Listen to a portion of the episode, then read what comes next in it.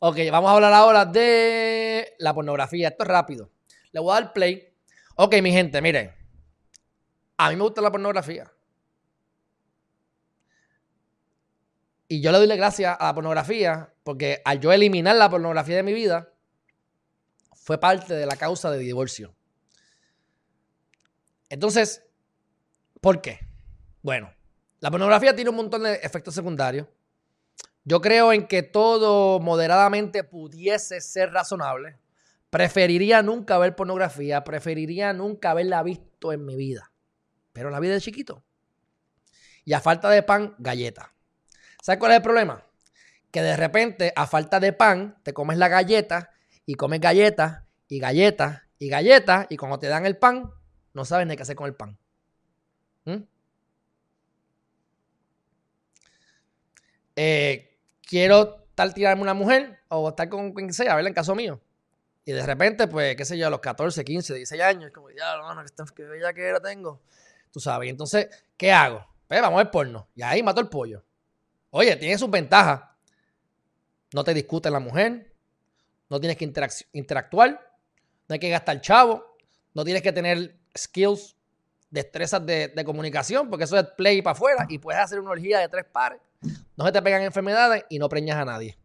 Eso es, eso es, olvídate, caviar. Caviar. Problema secundario. Pues, tú te agarras ese pipí te masturbas ahí, plan, y a lo mejor en tres minutos te viniste. Perdonando, ¿verdad? Que estamos en época, en horas de. Aunque se supone que los niños están en la escuela. ¿Ah? Entonces, cuando va a la vida real, te vienes en dos minutos. Pues, papo, te jodiste. Porque tu cuerpo está acostumbrado a eyacular rápido porque te agarras el, te ahorcas el ganso para eyacular. No hay más nada. Bebo para emborracharme. No es para disfrutarme la cerveza o el alcohol. Pues es lo mismo. Chicho, para venirme. Me masturbo para venirme. Así que cuando voy a tener el acto real, la realidad es muy diferente a la película. Dicen, en el caso de, no sé si se acuerdan de, ¿cómo se llamaba esta mujer? De Baywatch.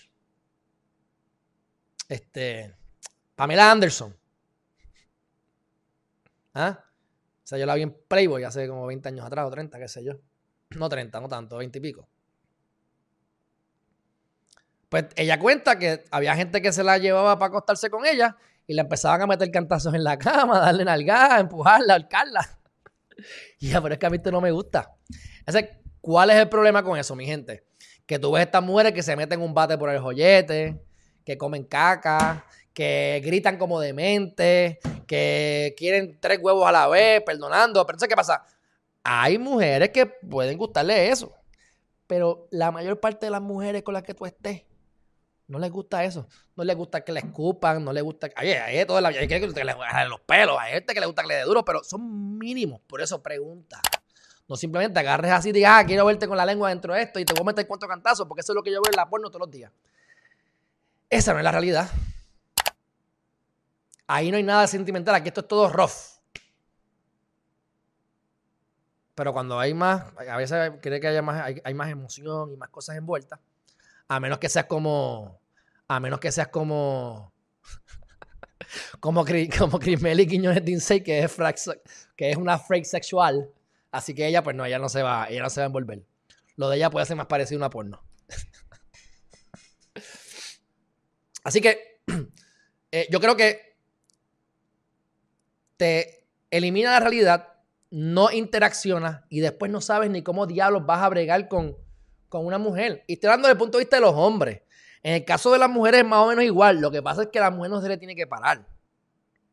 Por eso que la mujer, en el peor de los casos, pues, se echa para atrás y el hombre que bregue.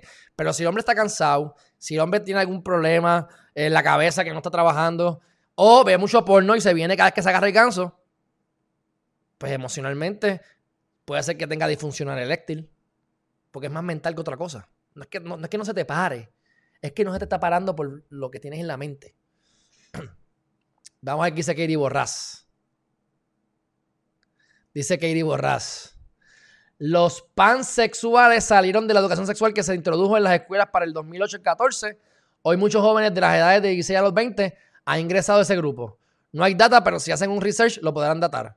Bueno, pues yo he sido, bueno, pues entonces, este, qué sé yo, Katie, pues yo soy, yo he sido frexual, yo he sido frexexual como cuatro veces en mi vida, o en cuatro épocas en mi vida. Vamos a ponerlo así. Soy el mismo. Si no me hizo clic, no me hizo clic.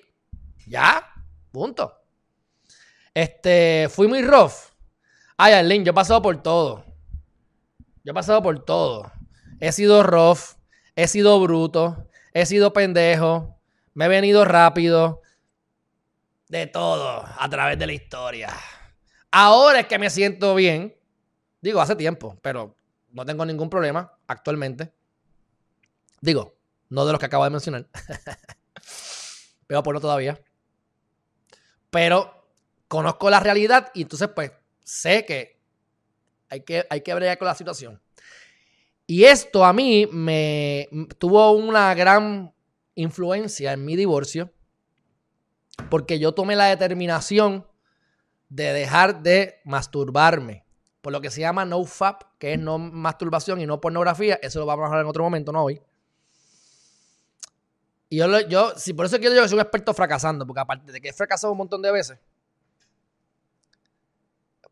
eh, fracasé cientos y cientos de veces. No me voy a masturbar más y a los tres días, plup. No me voy a masturbar más y a los días, plup. No me voy a masturbar más y a las dos semanas, plup.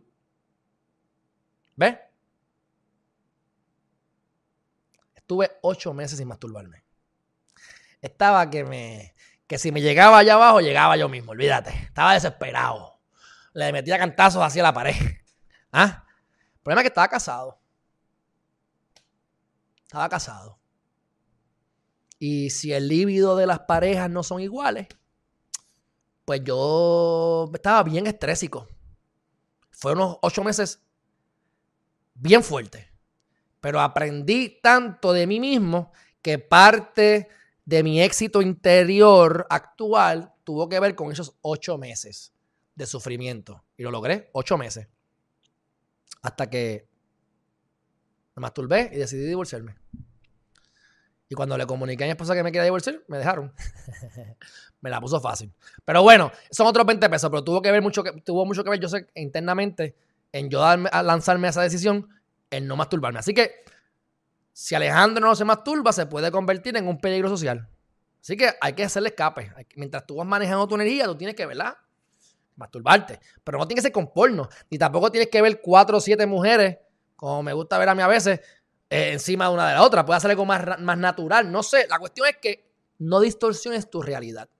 Y hay tantos problemas de disfunción eréctil, hay tantos problemas en la calle que yo, porque yo no tengo problemas en decir esto, así que yo lo pregunto y la gente me contesta. Y como yo digo, no importa que estés casado, ah, yo estoy felizmente casada. Tu marido se masturba, mamá. Tu marido se masturba de vez en cuando. Además, no te pega cuerno, se está masturbando.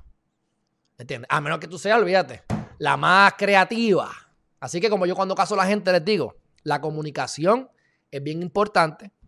Si tú le quieres meter cuatro nalgas a tu mujer o a tu marido, pregúntale si le gusta. ¿Ustedes saben cuántas veces me han tratado de meter los dedos en el fundillo? Pregúntale porque no me gusta, no te lo voy a dejar hacer. Digo, me da, me da, no, sé si me guste, vamos. Así que, pregúntame porque me voy a molestar. Y si me molesto en el medio del acto. Así que hay que trabajar la cosa. Pregúntale si le gusta que le jalen el pelo, si le gusta que le den bofetada, que le escupan, que la orinen, que sea ella. Hay mujeres que dicen, jamás voy a coger por las nalgas. Y hay mujeres que dicen, por favor, dame por las nalgas. No hay, no hay, no hay una razón, no hay una respuesta eh, concreta. Lo que sí hay concreto es que la pornografía no es la realidad y trae muchos efectos secundarios. Así que ese va a ser un tema importante porque lo fue un tema importante en mi vida. Este, porque como yo digo, si yo no tuviese deseos sexuales, yo ni me hubiese casado.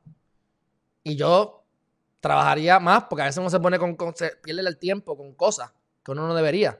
O tienes problemas con la pareja, o tienes, eh, te divorciaste, o te casaste, o tuviste hijos, la cuestión, cuando realmente, si no tuviese deseos sexuales, estaría muy enfocado en mi meditación, en mi playita, tranquilito. Pero cuando yo descubrí que yo le corté las huevos a mi, a mi, a mi mascota y como quiera mi mascota le daba para abajo a la perra, yo dije, pues yo creo que si me corto los huevos no es la solución. Así que eso es parte de nuestro karma y de lo que venimos a trabajar en nuestra existencia. Dominar nuestras energías sexuales. Bien difícil, de las cosas más difíciles con las que yo me he tenido que enfrentar. Pero el que domina el sexo lo domina todo. Eh, me acaba de llegar un chequecito de Google, un chequecito de Google. Así que me lo van a traer ahora, así que tengo que terminar. Pero de todas maneras, yo creo que ya se dijo lo más importante. Este, es bien importante que la, energía sexual crea muchacho, preña, crea vida.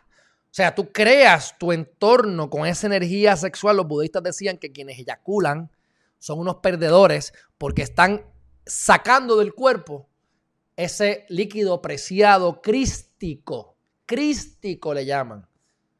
Que te lleva para, porque si tú tienes mucha leche dentro de ti, en el caso de los hombres, ayuda al kundalini, ayuda a la meditación. Aquí me fui en otros temas de, que vamos, que hablaremos en otros momentos, porque estos son cosas más espirituales, pero funciona, yo lo he vivido, yo lo he experimentado, nadie me lo puede, nadie me lo puede eh, sacar de mi mente porque es, parte de mi experiencia de vida personal. Y si nosotros aprendemos a dominar nuestros, nuestra sexualidad, somos tan poderosos, mi gente, que yo no sé ni cómo explicarle. Yeah.